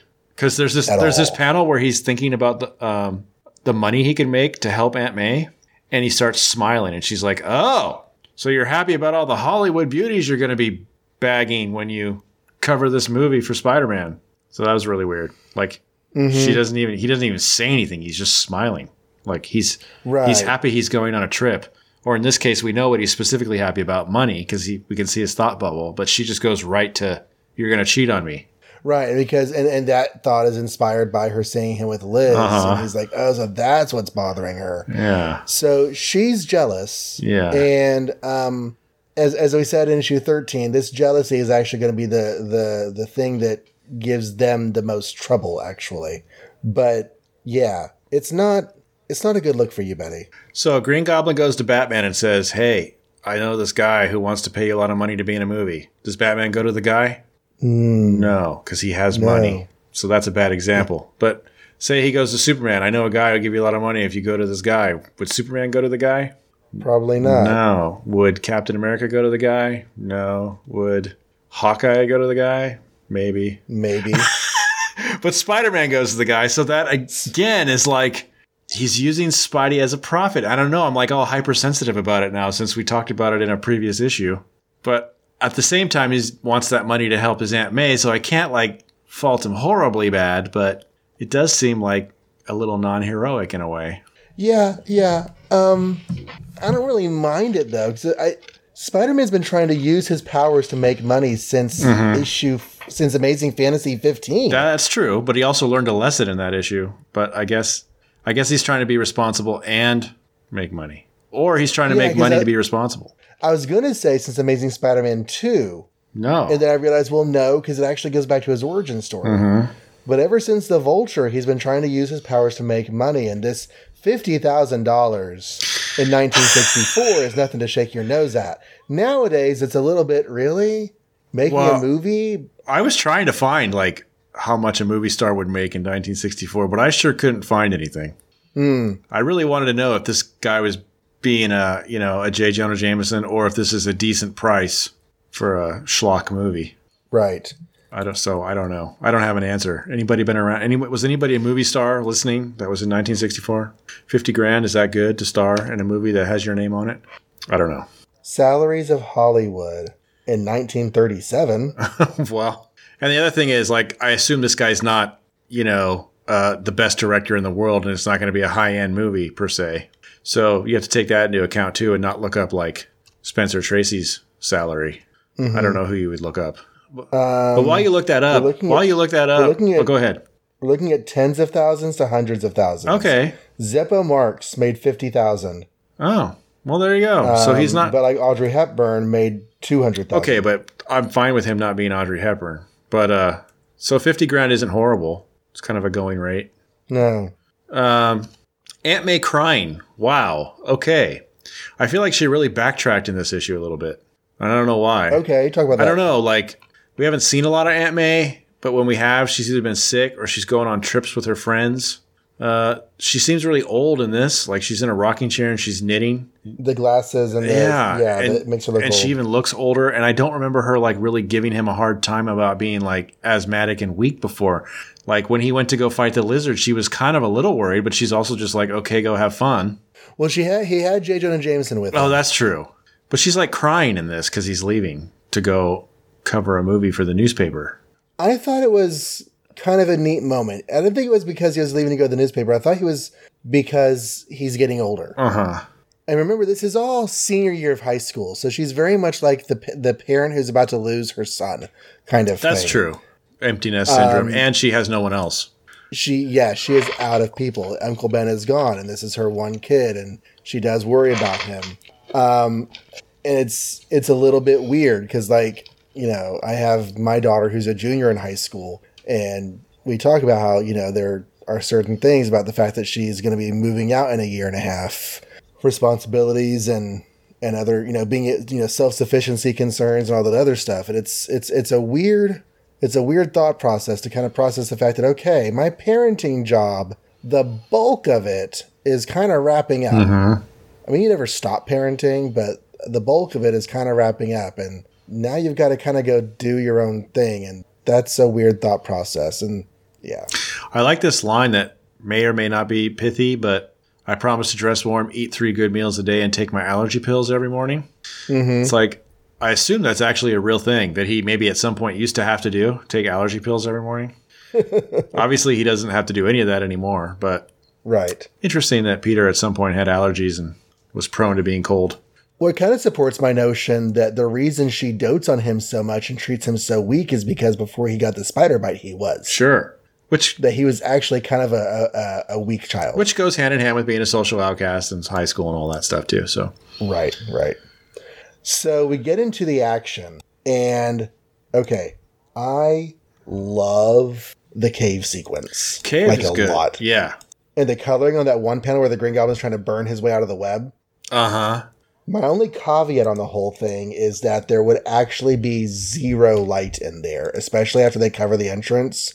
And I mean, if you've never, not you necessarily, but listeners, if you've never had the experience to go into an underground cave, like one of those they take tours on or whatever, I have. and they turn off the lights, you don't know what black is until until you are underground and there is zero light. It's funny that what's his face says um, it's, but it's powerful dark in here. He can see in the dark better than we all can, and I'm like, what? He can? Why do you think that? And yeah, no, he can't, as far as I know. Can he? Mm, that's a really good point. I mean, you could just headcanon that to me. The guy doesn't know what he's talking about, and he's talking out of his butt. Because why would he know what Spider-Man can see or not see? But I've never heard of Spider-Man seeing in the dark better. now I really want to go back to issue 10 and see if there was a page in the dark. Oh, yeah. Or is he just assuming that spiders see in the dark or something? It's a weird assumption to make. Now, we could say that it actually is really dark in there and Spider Man's getting around with his spider sense. I don't think that works for the entire sequence, though, because there's a lot going on in this in this scene. His Batman impersonation. Yeah. Yeah. Yes. That's what that was. I love that. Yeah, it is really fun. Um, and even though I'm kind of like, I kind of feel like they're just slapping it on there, the Hulk showing up in a way. I also love it because it's a good fight. It is. And I also, part of me thinks, well, that's just more Marvel Universe. You never know. You could be in a cave and the Hulk could just be hanging out there, you know? I don't know. Seems awfully uh, coincidental, but but uh, it was good. I liked the fight a lot. I like that he had no chance. Yeah, it's a little weird because I feel like, you know, this is an era where Stan Lee is doing a lot to connect everything, especially through the Fantastic 4 And the Hulk has had this like little narrative string for the last few months, Aven- since Avengers 1 started. And this is kind of off on its own and doesn't really connect. The last time we saw the Hulk, he was being cradled and escorted away by Betty Oh, yeah. Uh-huh. as Bruce Banner. And she's like, I finally found you again. And now suddenly he's randomly in a cave. And I guess it's just to help illustrate that he really can't control his changes. And sometimes he changes to the Hulk and just goes and hides in the cave because, you know, everybody's out to get him. And that's what he wants to do. Every time he walks away with Betty, he randomly shows up in someone else's book later as the Hulk. Because that's did that's how he started in Avengers One, also. Right? Because at the end of event, at the end of the Incredible Hulk six, he was with Betty. Right. Yeah, and cured seemingly. Um, so yeah, part of me is just like, okay, you're just really adding onto this book. Do we even need this scene? Like, we already got the Green Goblin and the Enforcers and all this Hollywood business stuff. Now you're throwing in the Hulk. But on the other hand, one, I like the fight, and two, I like that the Hulk is such a chaos machine that he kind of ruins everybody's plans. He does. Like even the Green Goblin's like, ah, I wasn't planning on the Hulk, and now I'm just gonna get the heck out of here. Stupid Hulk. and he makes the comment during the fight, you think I'm a witless fool if only you knew the truth. Uh huh. That was cool. it, yeah, it was cool. It was also a little bit weird for the Hulk to say. Yes. It's almost like they're teasing their reader that there's more to know about the Hulk, not necessarily having the Hulk say what the Hulk would say. But it's interesting because the next time Spider-Man faces the Hulk, he finds out the secret. So, do you think the Hulk is saying, because you could read it that way, of course, that he's really Bruce Banner and intelligent, or do you think the Hulk is saying that he considers himself smart in that incarnation? Like, I'm the Hulk. Just because you think I'm a brute, that doesn't mean I'm not smart enough to, you know, get around and function. And because he's he's not dumb. He doesn't go around Hulk smash yet. He talks. You are right. Oh my gosh. So I like that. yeah. So I don't know. I don't know what he meant. I initially thought he meant he's Bruce Banner, but Yeah, he's normally he hates Bruce Banner, so he wouldn't like brag about that. and other than a couple of, you know, the occasional mindless rampage or, you know, whatever of, of violence and anger, he is a relatively cogent thinker. He's a fight. He's a fight smarter. See, I'm not smart. I was gonna say he's a smart fighter, and he always has been. Even though, like, he, I guess, mostly never has to rely on that because he's the Hulk and he could just push through things. But if you watched how he fought the Avengers, for instance, he like had them on their toes the entire time as he's running away from them. You know, like he's mm-hmm. always been an intelligent fighter. Even when he turns into the Hulk smash persona, he's an intelligent fighter. Yeah, but I mean, he he strings together some pretty good sentences here. Yeah. That we are that yeah, you you are right to remind that we are not yet to Hulk smash. This is actually a relatively intelligent creature. Mm-hmm. Never again will I be tricked by the lying words of an enemy. My only defense against mankind is my strength, and nothing will stop me from using it. Yeah. And that's that's you know that's pretty great. And so just to just to toot his horn, I like that he shreds Spider-Man's webs like paper, and Spider-Man gives him the hardest proportional strength of a spider punch, and it breaks his knuckles. And mm-hmm. then Spider-Man's like, you know what? I'm gonna let him punch me, but I'm gonna use my spider sense. So he just barely punches me, but even that knocks him back and almost like rips his head off. Right. So like, yeah, the Hulk is a powerhouse against Spider-Man. That's for sure. this uh, this issue and the occasional catching of a TV show episode was like the sum total of my concept of the Hulk as a child. Okay, well, it's a pretty good Hulk scene. Mm-hmm. I mean, it's totally random, but it's him. And this is Hulk's last appearance until Tales to Astonish, Okay. which isn't actually that far away now that I think about it. We've done 57, we have 58, and then he fights Giant Man in 59 before getting his own series in 60. So we're basically there. Yeah, I mean, for us, it's going to be 68 more episodes, but month wise, month wise, we're there. Um, okay, so Peter has to take the bus back home. He gets his his expenses money, which is enough for a fare back home. But then he takes the bus to save money. So I, you know, I used to take the bus a lot. Uh, my parents were divorced, and for a while we lived in different parts of the state, and so I would do the Dallas Austin bus route a lot because one parent lived north, one parent lived south. I have no clue what that cost. But since he was taking the bus, I was like, huh, I wonder what does it cost to take the bus from Hollywood to New York City? A lot, I would imagine. You would imagine, but it's not. Huh. It is $130, That is it? Wow. Yeah. which blew my mind. So if you don't mind being on a bus for 26 friggin' hours, because that's a really long time Not, to be on a not bus. Not if I have my iPhone. It's fine. Right. I mean, I'm actually thinking about using the bus now the next time I want a solo trip somewhere. Um, so that's let's give him some heroic props since I was trying to tear him down for being selfish money grabber. He takes the bus to give more money to his aunt, so that's awesome. Mm-hmm. And then also he goes out of his way to rescue the enforcers from the Hulk. Because the Hulk is going to go barreling back into the cave, and he's like, "Oh boy, I hope the Hulk doesn't find the enforcers laying out on the ground where I left him. So I better go grab him before he like steps on him." So that was cool too, because the Hulk is scary, and he went out of his way to risk his life to save a bunch of bad guys who were trying to kill him. Mm-hmm. So Spider Man's a Yeah, hero, guys. good. I'm not saying he's not a hero. I'm just noticing this money thing, and it's kind of, He's a hero who likes money, and we're Yeah. conditioned to think that that's bad because of Superboy and other stuff. I guess. Kind of like we're conditioned to think that killing your enemies is bad because that's just the way stories have always done it. But um, But in fiction, Mm-hmm. but that's least, not true, kids. Kill your enemies. if you're in a story, Right, right, right. Yeah, Um, that's it. so I had oh, a few ahead. things on the last page. Go ahead, go ahead. We can wrap this Yeah. up. So we finally get the Green Goblin's motivation at the end. Mhm. and it really was just to become the big man. Yeah. He wants to take over the criminal circuit. Yep, I thought that was a pretty great. so idea. that goes gives, gives credence to your idea that Ditko's trying round two of the big man, essentially. Mm-hmm. So that makes a lot of sense. And he says he uses a phrase here in panel four. Uh, if not for the area I chose for the uh, for the battle was the Hulk's stomping grounds. My dad used to say stomping grounds, and I have never heard that expression used by anybody else in my life outside of this magazine right here. Stamping But- grounds or stomping grounds? I think it's different ways of saying the same Yeah. thing. Yeah. I've heard the expression. I don't know that I know anybody who uses it on a regular basis. Yeah, I was trying to think, and I, don't know if I've ever heard anyone else ever say it except for my dad because Like if Uh, some my old- if someone said, you know, LA was my old stomping grounds, I would understand exactly what they meant, but exactly. but I don't know where it came from. And uh, yeah, panel five where he's um, got his tri- his trident is still a secret. His mask is there laid out. He's ready to you know wait for his next chance to strike again. I was like, this is this is ingenious. We have begun one of the greatest subplots of the classic Spider-Man era. Um, we're never we may eventually, but it's gonna be a real long time before we get to the big reveal. But even even though that's so far off, I'm just glad that we're here. well, whoever he is, at least once in a while, he wears a suit.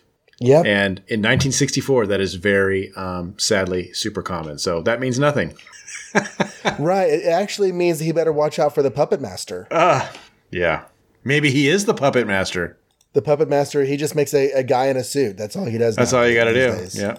So um, I'm going to get up some Twitter thanks. Okay. And some Facebook welcomes.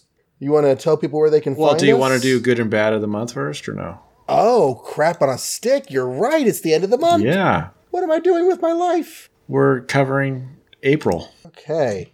So um, This is a really easy one for me because it's so small, probably. Small sampling, I mean. There's only seven books. One, two. there's only seven. So should we run them down? Go ahead. So Daredevil 2. Daredevil 2, where he fought Electro in the Fantastic Four building. Uh, Journey into Mystery 105, which was wrapping up the two parter with Cobra and Mr. Hyde. And- or, or No, it it just the started it. of the two-parter. I, Started because I have no idea how it ends. I'm Yeah. Uh, Tales to Astonish, where Giant Man and the Wasp fought Spider Man. The Wasp actually got a backup story that was her solo story on an adventure, and we realized that Spider Man or spiders and wasps are natural enemies. Uh, Amazing Spider Man 14, which we just talked about, The Fantastic Four 28, which we also just talked about, Strange Tales 122, which we also just talked about, and Tales of Suspense 55, which was part one of a Mandarin story. No one escapes the Mandarin. And it had the Watcher with the Sun Stealer, um, the guy who landed on the Watcher's moon and was going Oh. to steal the sun, and the Watcher just lets his ship crash. And Doctor Strange with Nightmare. I think if the Watcher's going to win any month, it should be this month. But I'm not going to pick it. But Nope. that was a good story, though. I like that story. That's, was a good story. Um, I think someone the other day, because I follow people that post 60s Marvel all the time, and someone posted a like they went to the moon picture, and I thought I thought I was going to comment like, was there a dead skulled alien on that in that comic? But I didn't. Anyway, uh, my worst you can probably predict is Daredevil number two. Daredevil. probably already had that written down. My best, my favorite, I'm going to go with FF. Seems like it's been a while Okay. since I picked the FF, but even though we sort of tore it apart as we critically examined it, as I read it, I really enjoyed it, and I still think you know as a as like the first team versus team book, it was a fun fight, and all the characters were like on point, and it was fun to see them interact. hmm So that's my favorite. Um, I'm going to echo you a little bit, and, and, and I thought about not because I figured you'll probably pick Daredevil too, but I went back and thought about the stories. Um, Giant Man versus Spider Man was not great, Yeah. But it is but it had some good moments. Actually had some pretty great moments with the Wasp. Um, if I remember right, there were actually quite a few things I liked, but then at the end, it got kind of done with the whole Wasp and Spider's natural enemies thing. right. Also, the terrible trio. As we were talking about on the podcast, I was having a hard time remembering what I liked about it. But I remember as I was reading, it, I was like, this isn't bad. There's actually some good stuff going on in here. It's just some, you know, mixed in too many weird things. Daredevil 2 had a few decent art moments in a story that is otherwise really hard to get through. Yes. It starts well with the with the tire the, the car model. Yeah, that's the best part. Yeah. Until he picks up the engine and slingshots it across the room. well, you know. Yeah, It's what you do sometimes. I guess. Um So that's your answer, DD yeah. two. Okay. So Daredevil 2 is my answer and it's no secret Spider-Man is going to be my top choice. I knew it. For for this month. I mean, it's it's freaking issue 14. yeah, you have to pick it, right? right. And um yeah, really really excited. So, we've got some really cool stuff coming up in May. We have a crossover with the Avengers and Sergeant Fury in a kind of a weird way. Uh, we have uh, Kraven. giant Oh, well, that's not a great giant man story. He's fighting the Colossus, and I remember not liking that story. Um, the X Men are going to go up against Namor the Submariner because nobody has fought Namor in a really long time. He said sarcastically, he hasn't fought every team member yet. Right. um, Loki is going to appear in Doctor Strange, Hmm. and we get the first appearance of the Beetle in the Human Torch. Okay. Really? Uh, cr- I did yeah. not know he was a torch villain. Interesting. I I didn't thought either. he was a the Spider-Man villain. Go through this series, Anyway. right? Yeah, because he's a beetle, so it's like an animal. Um, speaking of Spider-Man villains, we're going to have Kraven and a little uh, brief. I'm sorry. I was just saying, beetle is a is a uh, uh, uh, animal, so that should be a Spider-Man villain. That's a rule. Oh, you're right. Animal themed. Anyway, The Chameleon's going to make a brief appearance in the next Spider-Man, but he's mainly going up against Kraven the Hunter. Speaking of animal themes, yeah. and yeah, just lots of really good stuff. And There's a Fantastic Four is what? Yancey Street? They go fight Yancey Street?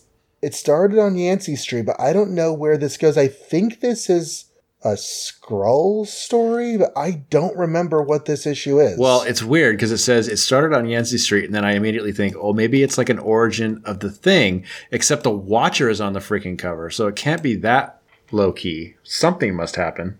I think it it gets kind of cosmic, but the fact that Must. it starts on Yancey Street is like quaint. They're they're going for literary or something. Anyway, yeah, we'll find out. It's nice to be surprised. We will find out. All right. So, um, So, Let's- You're gonna do Twitter, or do you have that yet?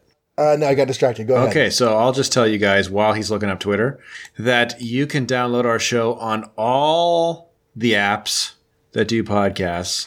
And I could be lying, but I think they're all on there, like Apple and Google and Stitcher and stuff. Now, if you have an app and you can't find us, please email and let me know. Maybe I can figure out a way to get us on there. You can email us by going to our website, makeoursmarvel.com, where you can find all those links I was just talking about. You can also find links to our social media accounts that John's going to talk about here in a second. Facebook and Twitter. I just read recently that Google Plus is going away. So I guess we are going away on Google Plus also. But for now, we're still on there also. Um, but back to that email idea, we have a contact form at makeoursmarvel.com that you could fill out and tell me about your app that doesn't work with us. Or you can uh, uh, uh, email us directly at podcast at makeoursmarvel.com. We also occasionally do mail dedicated episodes where we read your letters and respond. So if you want to write about anything else, we'd appreciate that too. All right. Quite the number of followers lately. Um, so David Yates has recently started following us. Want to say welcome to I'm David Yates. He's a big fan of all things comic book related. Hashtag long live the Legion. Um, Aqua DCD, who's a golden, silver, and bronze age comic enthusiast. Yassine B, who is uh, under uh, at Y underscore bad, and their profile is in French, so I'm not entirely sure what it says. Sparks 1000. I am kind of shy. I like science fiction comics, going to the movies, playing online games. Michael David Sims from Earth2.net recently stumbled across us, and I've been a longtime fan of his shows uh, Bigger on the Inside, which is a Doctor Who podcast, and The Edge of Forever, which is a Star Trek podcast. He does both of those with a man named John Toland. I'm sorry, Dan Toland, and they went through all of Doctor Who, Oh, that would be interesting. all of it. Like like They in order, in the way I like. Uh huh. Nice. I'm gonna have to check that They out. They started with the beginning of 1963 and made it all the way up to the series as it was at the time. Maybe they can inspire me or convince me that the stuff I'm stuck on is worth pushing through. Sometimes you need that extra help, you know. Yep, yep. So, um, unpacking the power of Power Pack Oh, at Jiff Rick Present, who uh, uh, he has a podcast about the 1980s Power Pack. Which have you ever read Power Pack, Mike? I've I've dabbled. I like the idea. the first two years ish, the like 25 issues, I think, of the original creative team, D flippin' lightful. Yeah. Love original Power Pack. And even after that creative team, it is pretty solid for a while. It's only like the last rider that kind of takes it off the rails. Um, Regular Joe at Pick Up the Pace and Marvel Universe Online, a fans uh, uh, thread that like is like spitballing ideas for a Marvel MMO.